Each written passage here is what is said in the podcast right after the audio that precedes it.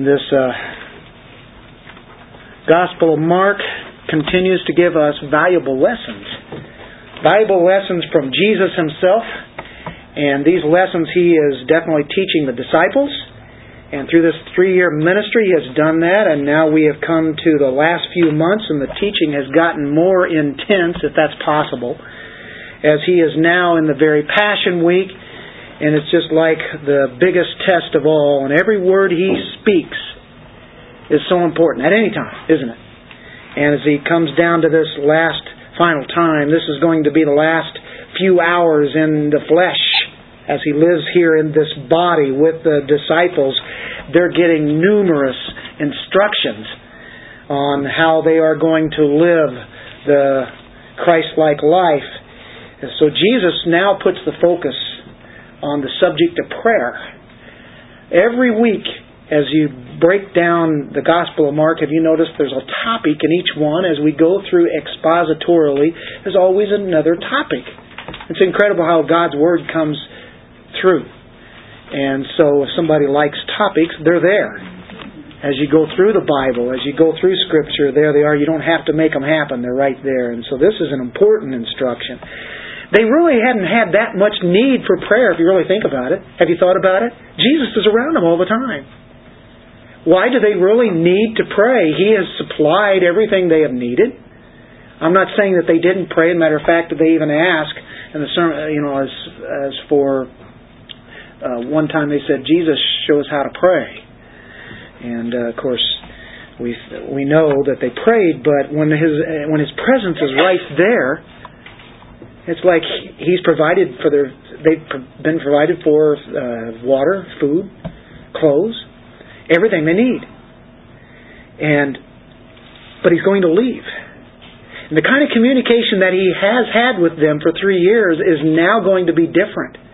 It's going to go to prayer just like you and I do. And they're going to have to live by faith and not by sight. And so this is very important to them as it's uh, important to us. And I think Jesus has to keep driving home the point of what prayer is about and how you do it. And he has it uh, all throughout his teachings and recorded in the Gospels. So these last few hours, they really need some big instruction here. Why and how does this issue of prayer come up in this particular moment? You know, you read through here, he's cleansing the temple. He had cursed the tree before that, and that's where we were at last week. And then they, as they are on their way into Jerusalem, they pass by that tree again, and Peter says in 21, Rabbi, look, the fig tree which you cursed, look, it's withered. You know. He had gone, remember, to the temple, and he had made a shambles of that place because of what had happened. Uh, it was like a marketplace. It was like a um, an atmosphere of a zoo with everything going there in the court of the Gentiles. And that was supposed to be the house of what? The house of prayer. You've made my, and that, the whole temple. You've made my house of prayer a den of robbers. A house of prayer. Now, the, the next day, granted, it's the next day, but that's what he had done. It was definitely on their minds. There was no true prayer there at the house of prayer, was there? And that's what he was so angry about, what they had done with it. So Peter has a remark as they're going into the city again, and Peter sees the tree, and the disciples see that tree, and it's withered. I mean, from the roots up. And that just doesn't happen. We have a tree that's in our yard that's been dying for years, it, but it won't die. You know, up at the top it is, and it looks like some kind of Halloween scary thing, you know, and there's no branches on it. But going up that way, there are some branches. And finally got some of it cut down. It's a big old stump there now. But got some of that cut down. But you know, as I cut it, I go, this thing is not rotten at all. Uh, it's going to take a while to die. Trees don't just die overnight, although sometimes it seems like it, but um, there's been something happening for quite some time. And so the disciples are kind of blown away by this. And Peter makes this remark, and uh, now Mark is linking that, and, and of course Jesus is linking that with the power of God, the withering of a tree, the cursing of a tree. I mean, this is a uh, this is not a positive thing. This is a negative thing in, in the sense that instead of uh, life being restored, we have here destruction. And what Jesus is really pointing out, I believe, is that the power of Jesus is to be seen in that, and we have the access to the very power of God. This same kind of power that can wither a tree, same kind of power that He can go into the temple and clear everything out of there like He did. That's the might of God, isn't it? And the disciples needed to know this. They need to be reminded. They'll remember this one. They need to become totally dependent upon the resources that's been given, the available resources. He's given us power. He has given us the strength to go to Him, and He is accessible. He is always present. We need to know this, don't we? They needed to know that because he wasn't going to be around much longer. We need to know it. We need to be reminded constantly that we live by faith and not by sight. And so, as we read His Word, we also pray. And as we pray, we're dependent upon Him. We believe Him. And so this is a good, valuable lesson that He gives them, and it certainly reminds us how often we forget. So let's go into, uh, let's look at verse 21 first. I really didn't have it originally to be in this because we finished up with it last week, but you have to have it to see the answer. Rabbi, look, the fig tree which you cursed is withered. Now let's go to Matthew 21 and see the other account. Matthew 21, verse 20. So when you're reading in the Gospels a lot, you have parallel accounts, and it's good to read all of them because you get uh, the fullest extent of it from the writers. Seeing this, the disciples were amazed. And so instead of just Peter, it was a disciple saying this too. How did the fig tree wither all at once? That's the question. They're amazed by this. How did it do it at once? Now, they've seen miracles after miracles after miracles, haven't they? Hundreds, thousands. And you first read this, and then the next thing is Truly I say to you, if you have any faith and do not doubt, you will not only do what was done to the fig tree, but even if you say to the mountain, Be taken up and cast the sea, it will happen. Something very similar that happens to Mark here, uh, in Mark. Jesus says in uh, Mark, uh, as is recorded, have faith in God. Now Peter is like saying, "Hey, look at this! Look at the fig tree. It's withered. It's it's it's it's been cursed. And look what happened. How does this happen?"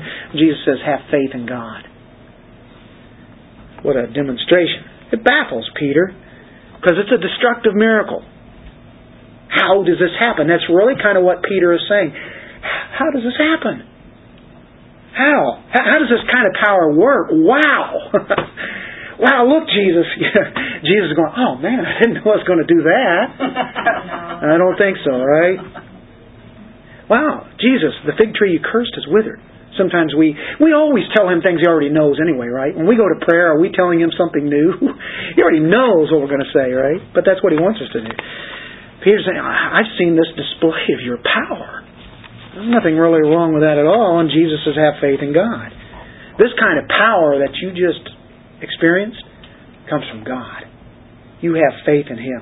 What a great teaching opportunity Jesus uses. He takes, He makes a transition, doesn't He?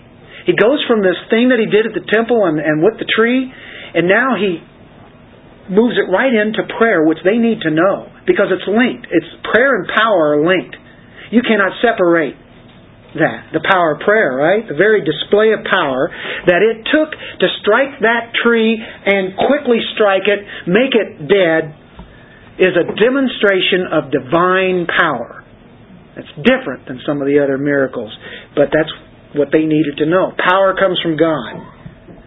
And we'll do well to notice that it's not have faith in yourselves, and it's not have faith in your what? Faith. If I just believe hard enough, then it'll happen. If I say it long enough and loud enough and really believe it, then it'll come true. Now we hear that kind of gospel today too, don't we? That's not a gospel. But that's what you hear quite frequently. But Jesus says have faith in God. Not in your faith, not in yourself. You don't have to work up enough faith. The faith is there, but it's something that will happen when you trust in God. So that's one thing. It's talking about the demonstration of divine power. Well, faith is a key ingredient, is a foundation of prayer. Absolute confidence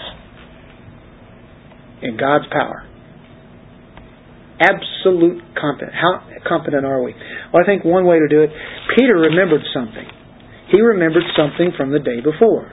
Now, that's pretty easy to remember. Of all the things going on, you would have thought, well, maybe they'll forget about it. No, they walk right by it and they see it. Maybe they're reminded. Maybe they kind of forgot about it. There it is.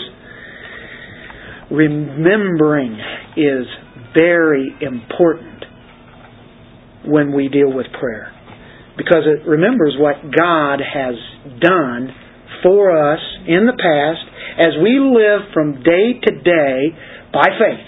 We just live by faith, don't we? You know, we can't see God. We can't see all the things that He's doing. He doesn't reveal everything. But the more we remember, the more we start to realize that He's a faithful God. Right? God is a faithful God. He's always provided for us.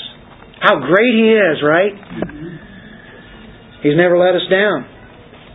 And what He has done for us, what He is doing for us, He will continue to do for us. And we are just going to become more confident. The more we grow in our Christian life, if we've been in the Word of God and we have been in prayer and we have been in fellowship, the more that we have been around, the more we have to draw off from. You ever notice that? An old Christian has a lot of things to remember. Probably forgotten all those, but you start going back and think, oh, well, God did this, God did that, He did this and that and that, that, He did this, He did that. Wow, this God is something I can count on. He's never let me down. But we start looking at the future and we think, well, would it be, yeah, but then is He going to let us down then? He hasn't before, but okay, be confident, absolutely confident and when you look at the book of Deuteronomy, some of this I'm kind of stealing from uh, a past lesson we had when we were in uh, Second Peter. I do these things, I say these things to remind you of these things. Remembrance is something that we need to have. We forget. We get from day to day, hour to hour. Where'd I set my glass at? hey, opportunity. My mouth is dry. I don't know why. But anyway, God told the, the Israelites to remember Him, didn't He? Remember. In Deuteronomy, the second giving of the law, He takes them back to what He had done. You, you remember this. You remember the, the plagues that He put on Egypt. You remember the Passover as He delivered them out of Egypt. And then the crossing of the Red Sea. And then in the wilderness where He tapped the rock and the water came out of it. And then the manna, He fed them, gave them drink. Their shoes didn't even wear out for the 40 years that they were there. I mean, the clothes didn't wear out. Isn't this incredible? Just remember that. Hang on to that, Israelites, what God did for your forefathers. Uh, look in Psalm 77. All throughout Scripture, we are told to remember. Remember. Psalm 77. Something of the same thing we were just talking about there. In verse uh, 11, I shall remember the deeds of the Lord, His works. Surely I will remember your wonders of old. I'll meditate on all your work and muse on your deeds. Your way, O God, is holy. What God is great like our God? You are the God who works wonders. You have made known your strength among the peoples. You can go on and on. But he's, he's saying we are to remember the deeds of the Lord. Remember. Psalm 105. Skipping quite a few. You could go all over the place, but Psalm 105 Verse 5, this is about the Lord's wonderful works on the nation of Israel, his people. Remember his wonders which he has done, his marvels, and the judgments uttered by his mouth. Remember that. Remember. Oh, we forget. Uh, Psalm 143.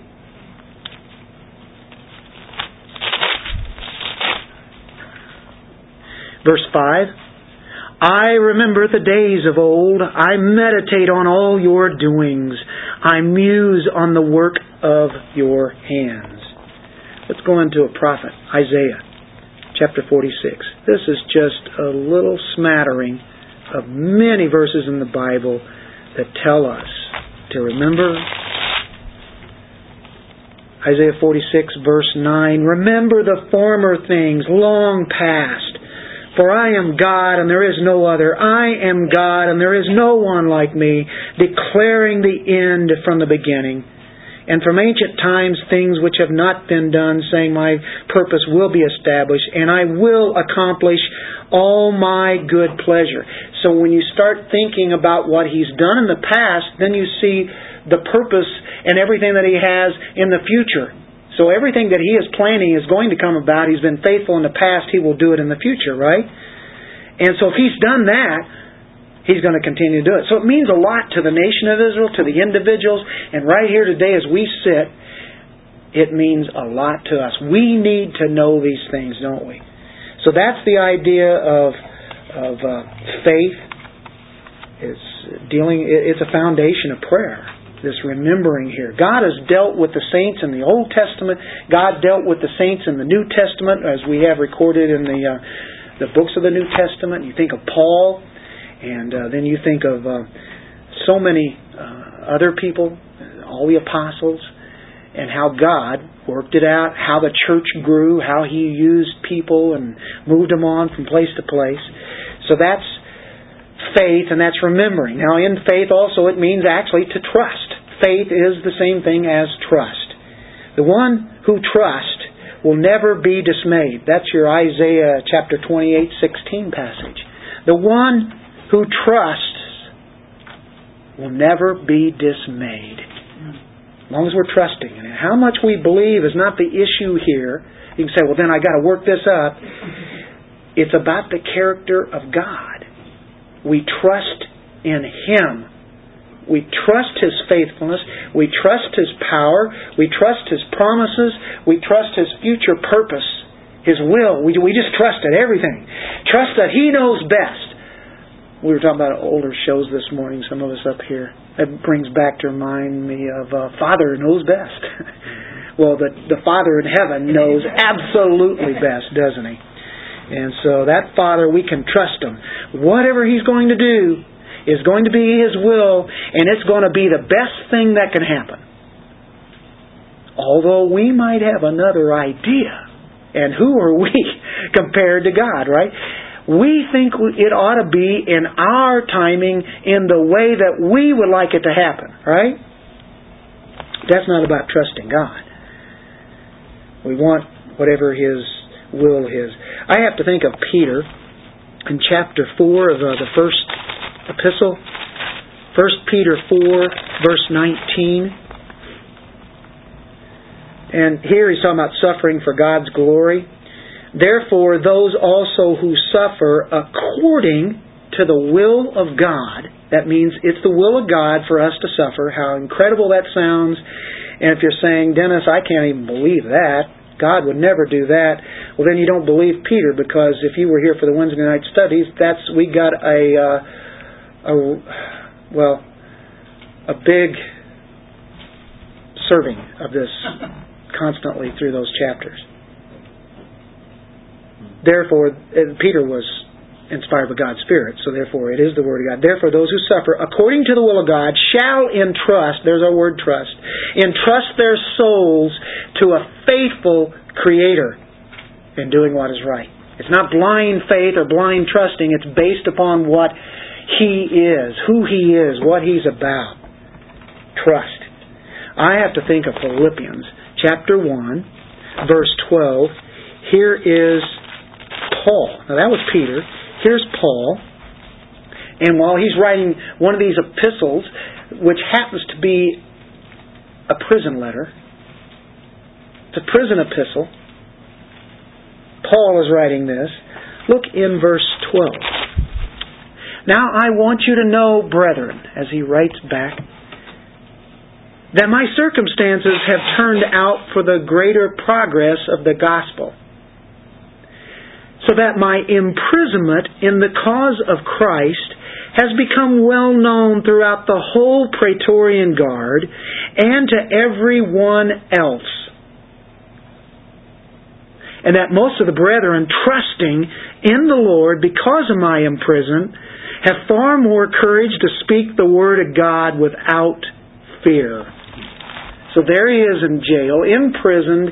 He's writing this and he says, even if I can't be out there doing ministry like I was doing, look, this is spreading the gospel out. Because others are becoming more encouraged by this and they're out taking this. And by the way, the whole Praetorian Guard is knowing about Christ. That's just trusting God. Circumstances don't seem right. Just keep trusting God, no matter where you're at no matter where you're at. Trusting God doesn't mean you're going to get whatever you want. Okay, and I know our passage today, and we'll get into that very quickly. I know our passage looks like that's what it's saying. You're not going to get whatever you want at every time. It's not demanding of God or seeing Him as a genie. A lot of people would like to see God as Santa Claus, as a genie, the one who just gives you everything you think you need and you want. It is knowing this, though, that He will do what is best, no matter what I think is best. That's trusting God. Now, that's faith, isn't it? This is what we're trying to learn. Now, we get into another, we're, we're back to our, our Mark passage. Let's check this off and see if we're uh, staying true to that idea here. Jesus answered, saying to them, Have faith in God. Truly I say to you, whoever says to this mountain, Be taken up and cast into the sea, and does not doubt in his heart, but believes this, what he says is going to happen, it will be granted him. There we go. There's the word believe. Truly I say to you, whoever says to this mountain, and we know that that is a, uh, a phrase that is sounds ridiculous. But this was something that they were familiar with. Matter of fact, this whole thing, even verse 24, therefore I say to you, all things for which you pray and ask, believe that you have received them and they'll be granted you. It almost sounds too good to be true. It sounds a little bit over the top. It sounds extravagant. It, it does not seem like something that happens to me, right? Sounds a little unbelievable. How can that be? How can I get anything that I, I ask for? I do want to tell you, Jesus really means this. We need to hear this. We need to know this. We need to be reminded. We can tend to minimize this. It's here. Jesus says it. It's a Jewish phrase. This deal about the mountain, saying to the mountain, be taken up and cast into the sea. Um, that's something that's rather impossible to do. You, and any one of us could be standing in front of a mountain today and trying to do that, and the chances are, pretty good chances, that mountain isn't going to go into the Atlantic Ocean. You know? And I don't know if there have been people that have tried that. I'm sure there probably have been. But what's this Jewish phrase mean? He's just borrowing from what the rabbis would. Uh, use. It was a vivid phrase. It's talking about removing difficulties in our lives. Um, a good teacher who could remove the difficulties, the scholars would call a mountain remover. Whenever they would have difficulties in, in their teaching, their, their uh, some of the theology, and they were able to bring out some kind of truth to it, that seem to be impossible to uncover, we know the mountains of problems that stand in the way, right? So these are things that are strong, they're seemingly immovable, and he says there are formidable people, special people who can move mountains. That's us. That's the disciples. We can move mountains. This figure of speech that's dealing with difficulties or seemingly impossibilities. You might be going through a terrible, difficult time in your life. It seems like there's no hope. It seems like there is no solution. But yet you continue to believe.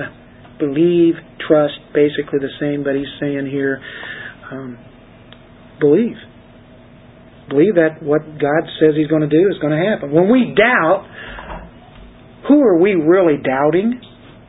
We're doubting God. We're doubting His Word. Look in James 1 6. Quite familiar verse here.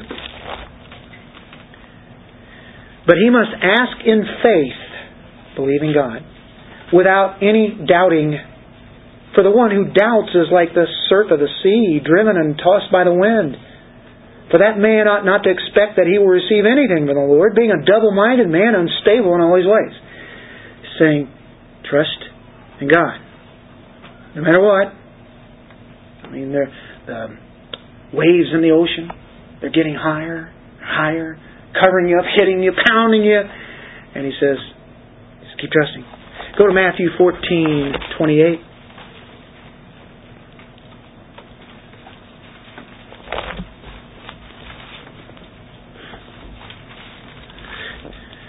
Okay, this is the storm, right? This is Jesus walking on water. Peter said to him, Lord, if it is you, command me to come to you on the water. And he said, Come.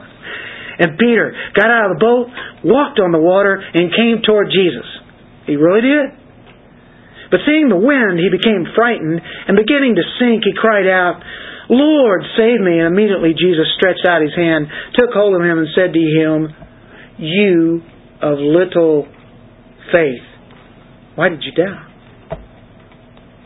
You of little faith. Mark 9, verse 14. It's about the demon possessed. The son going to be delivered. When they came back to the disciples, they saw a large crowd around them and some scribes arguing with them. This is after the Mount of Transfiguration. Immediately when the entire crowd saw him, they were amazed and began running up to greet him. And he asked them, Well, what are you discussing with them? And one of the crowd answered him, Teacher, I brought you my son, possessed with a spirit which makes him mute, and whenever it seizes him, it slams him to the ground. He foams at the mouth, grinds his teeth, and stiffens out. I told your disciples to cast it out, and they could not do it. And he answered them and saying, O unbelieving generation, how long shall I be with you? How long shall I put up with you? Bring him to me. Alright? Now there's an unbelieving faith. They have little faith, which is a lot better. There they had unbelieving faith, right? So here we have we have little faith, little faith all the way through, and then uh, you, you know you look in other passages and Little faith constantly. You know, when they had the clothes, when they had the food, when they had the water, that whenever they had the calm seas, which was most of the time, all the visible resources, when Jesus was there with them, they had what kind of faith? Little faith. We just saw some. Little faith, no faith, even right there with him, knowing that he was around. But when he's leaving, He's getting ready to leave very soon. They're going to need a little more than little faith. This is why he's teaching them. Faith isn't the power. It's not because our faith, that's not the power. Have faith in God. What are we saying? Faith is the empty hand that receives the power from God. If you have faith the size of a grain of mustard seed, you can say to this mountain, be removed, right? Be removed, it'll be removed. Even a small amount of struggling faith can draw out the very power of God in the life of all believers. You say, what are, what are, you, what are we saying here? Well, let's keep going. Right now, it looks like pretty good stuff here. But it's not a matter of how much I believe but do I trust Him? Therefore, I say to you all things for which you pray and ask. And that's another part of prayer, asking. believe that you have received. We just covered the word believe, now we go into ask. If then you being evil, remember this one? Know how to give good gifts to your children, how much more will your Father who is in heaven give what is good to those who ask Him? Ask and believe that you have already received and it will be granted. There we go again. I'm not going to try to explain that, but we'll be going further through the passage. But look in Matthew chapter 7, verse 7. Sermon on the Mount. Ask, and it will be given to you. Seek, you'll find. Knock, it'll be open to you. For everyone who asks receives, and he who seeks finds, and to him who knocks it will be open. It goes on with that, but that's something we're familiar with. James chapter 4, we were there earlier.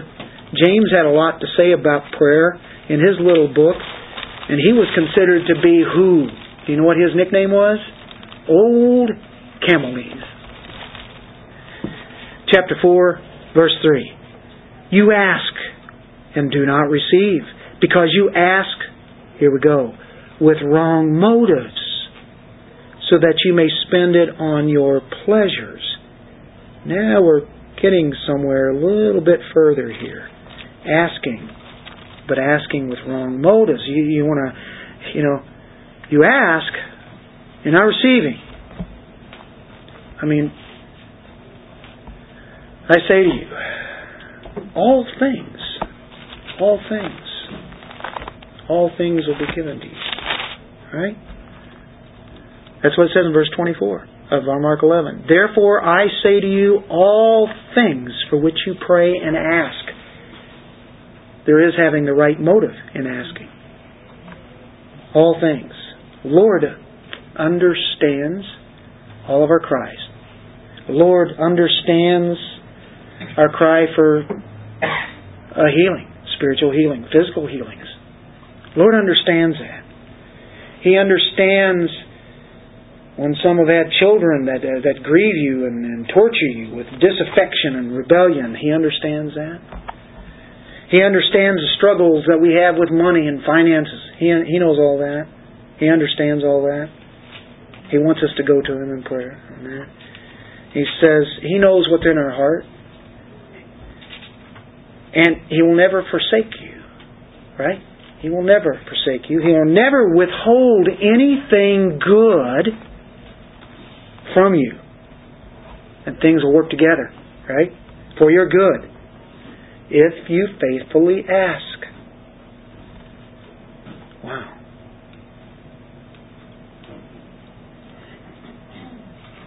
But this is not the only lesson that Jesus has on prayer.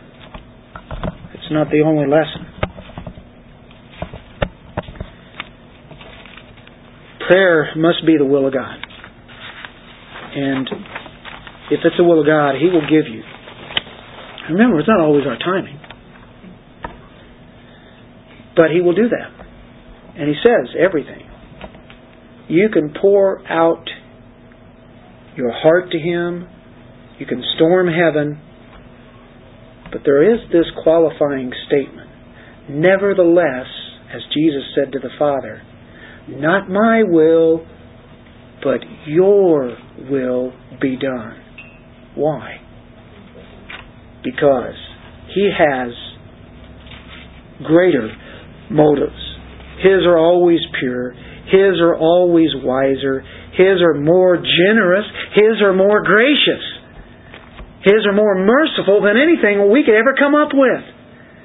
And if you've seen, if you've been asking for things in the past and you've finally gotten through that, and sometimes you don't even know that He, he actually answered your prayer, then you start looking at it and you go, wow, He gave me a lot more than I ever even imagined that I could have asked for. We have the Holy Spirit, don't we? Holy Spirit who intercedes for us. But we can't interpret verse 24 like if you pray hard enough and you really believe hard enough, somehow you working it up, God is obligated to answer your prayers. And people will use that verse in that way, and that's not what he's talking about. No matter what you ask, right? It's not faith in your faith, but it's faith in God. I want God's will. I believe God. I believe what He says in His Word here. Go to Mark 14:36. Did we do this one? And he was saying, Abba, Father, all things are possible for you. Remove this cup from me. Here we go. This is Jesus himself. Yet not what I will, but what you will. Wow. And we know that that was the whole plan. And it had to be carried about. And it was done in God's will. How about chapter 14 of John, verse 12? Truly, truly, I say to you, he who believes in me, believe, trusting in me, just trusting, the works that I do, he will do also, and greater works than these he will do, because I go to the Father. Whatever you ask in my name, that will I do. Something there that's very key. Whatever you ask in my name, in Jesus' name. Whatever is consistent with Jesus, so that the Father may be glorified in the Son. That's what our prayer is about. That it would be consistent with what Jesus would ask for, and so that it would glorify God. There's our right motive. And if the motive is right and you still haven't gotten answered, you know that the motive is right and God will answer. It might be years down the way. Are you willing to do that because it's God's will? Okay. We are very impatient people. You guys know that? You say, what are you hitting on me for? I think I just hit on everybody. This is what we battle with, folks. This is it. This I know this well because I deal with it every day. John 15:16. You did not choose me, but I chose you and appointed you that you would go and bear fruit and that your fruit would remain so that whatever you ask of the Father in my name, in the authority of Christ, whatever is in agreement with Christ, He may give to you. By the way, I command this, that you love one another.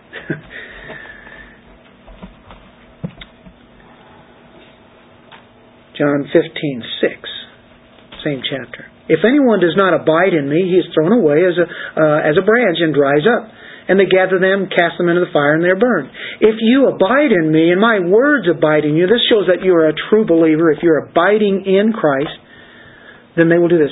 Ask whatever you wish, and it will be done for you. There, it's dealing with abiding in Christ, abiding in Him, His Word. You ask, but make sure it's consistent with me. Make sure that it's consistent with who I am.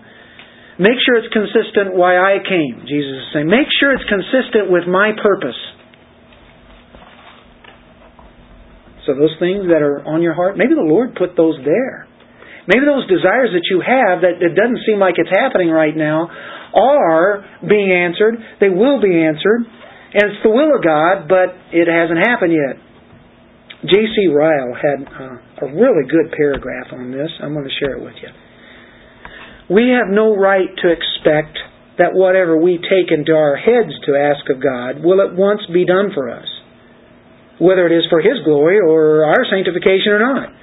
We have no warrant for presuming that in every difficulty and trouble, God will at once work a miracle and deliver us from our anxiety as soon as we make it a subject of prayer.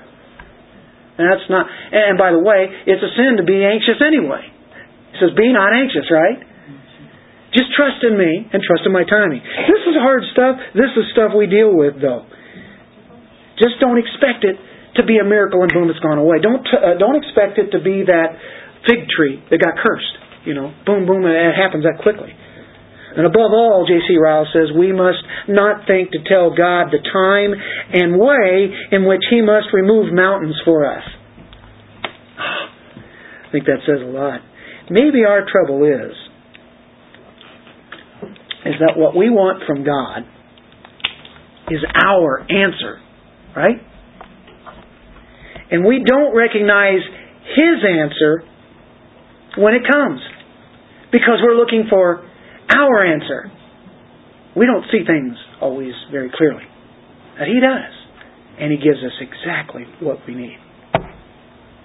The reason that we are in our situations today, and they can be really good. They can be indifferent. They can be bad. Seemingly. But you look at this and you go, trust in Him. Keep trusting. Look what He's done. Keep looking at that. Then He's got one thing here. Okay. Back to our Mark. And he says, whenever you stand praying, while we're on forgiveness, he says this, and that, that was what they most often did. They stood praying. They go to the temple and they would stand praying. But it, it can be any way. You can be kneeling. Uh, you can be laying prostrate, sitting, whatever. Whenever you stand praying, forgive. If you have anything against anyone, so that your Father who is in heaven will also forgive you your transgressions. Whoa. But if you do not forgive, neither will your Father who is in heaven forgive your transgressions. It's a difficult passage. But this isn't talking about salvation. Because if it is, it means that you could lose your salvation. But it's not talking about that. It's talking about um, we've already had the judicial forgiveness. There is an ongoing thing that's happening in our sanctification where we are to confess our sins. We are, in this case, to forgive people. Um, this is talking about sins that are part of our lives as believers that stand between us and the Lord. And so he brings this in. And uh, no prayers can really be heard if we have an unforgiving heart.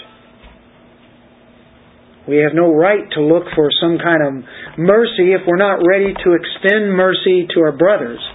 And of course, he's saying that. Now, you remember the disciples at this time are um, going around having problems with uh, whoever's the greatest. So they've got some jealousy and some things happening there. And he's talking about extending mercy and grace and love and forgiveness. We can't feel the sinfulness of sin if we have to if we're not pardoning others, if if there's been something we sometimes we cherish malice towards people and we hang it there. And he's saying all forget, all can forgive other people. Uh, the word is aphiemi and it means to hurl it away. It means to get rid of it, throw it out. He says that's not consistent with who God is. God does forgive. He is forgiving. He has forgiven us, right? I mean, my, uh, talking about a matter of grace. Uh, Matthew 6, 14, the Sermon on the Mount.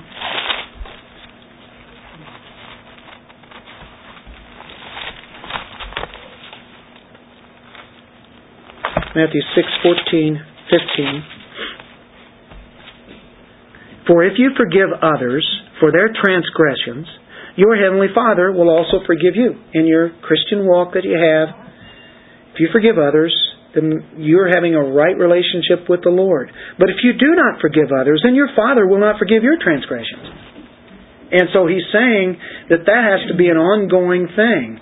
And you can see it, it's on the Sermon on the Mount. Matter of fact, that's what's known as the Lord's Prayer. It's a, it's a, I think a good title for it is the model prayer. It's a prayer that the disciples are learning an outline of what prayer is, and right at the end of it, basically he's saying, forgiveness is really important. What good is it to pray if you don't have the um, aspect of forgiveness in your own heart? Of course, Jesus had taught on that, and there were um, parables that he'd given. Matthew 18 is a good one. Um, a real short one is found in Ephesians.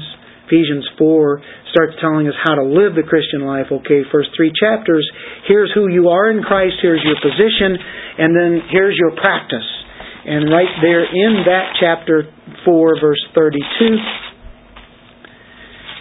he says, Be kind to one another, tenderhearted, forgiving each other. And I think this sums it up. Just as God in Christ also has forgiven you.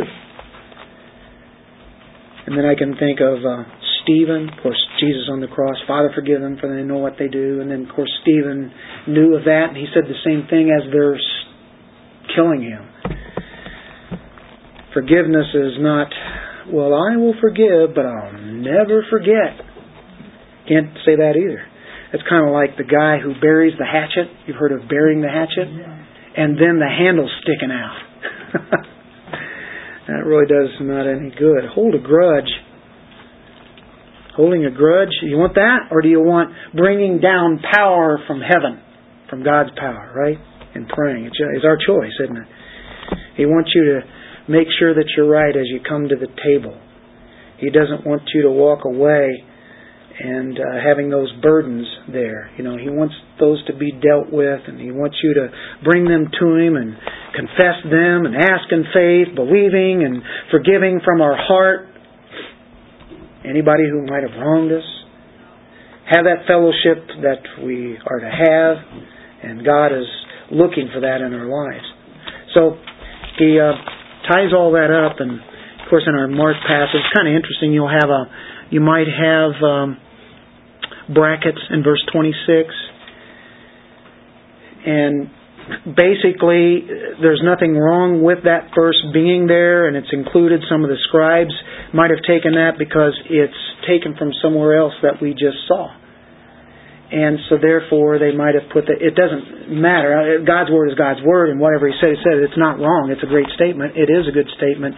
It's included in our Mark passage. Some of the older uh, versions, manuscripts, don't have that, so that's why you'll have the brackets. Don't let it bother you because it's stated elsewhere in God's word, and uh, it to us, I think it uh, rings rings a bell and, and explains that. Anyway, God is a God that is to be believed, to be trusted, recognizing His great power and having our faith in Him and realizing that that's the kind of power that forgave our sins. And of course, we get to trust in Him, and you've experienced that power many, many times. And you start thinking about it. How many prayers have been answered? How many times have you do you thank the Lord for your food? Well, in the Sermon on the Mount it says, "Give us this day our daily bread." They went from day to day. Many of them did day to day. Sometimes they had no food. The next day they did. Well, we have food stocked up. You know, we have more food than we need for the day, hopefully. If we don't, probably wind up at McDonald's or somewhere. We know He does that, but we do. We, we give Him thanks, or, or we say that saying, "Give us this day our daily bread," and He provides everything we need. All the things that we don't even think about, that we're not even asking, He's giving us. Incredible amounts. We are loaded.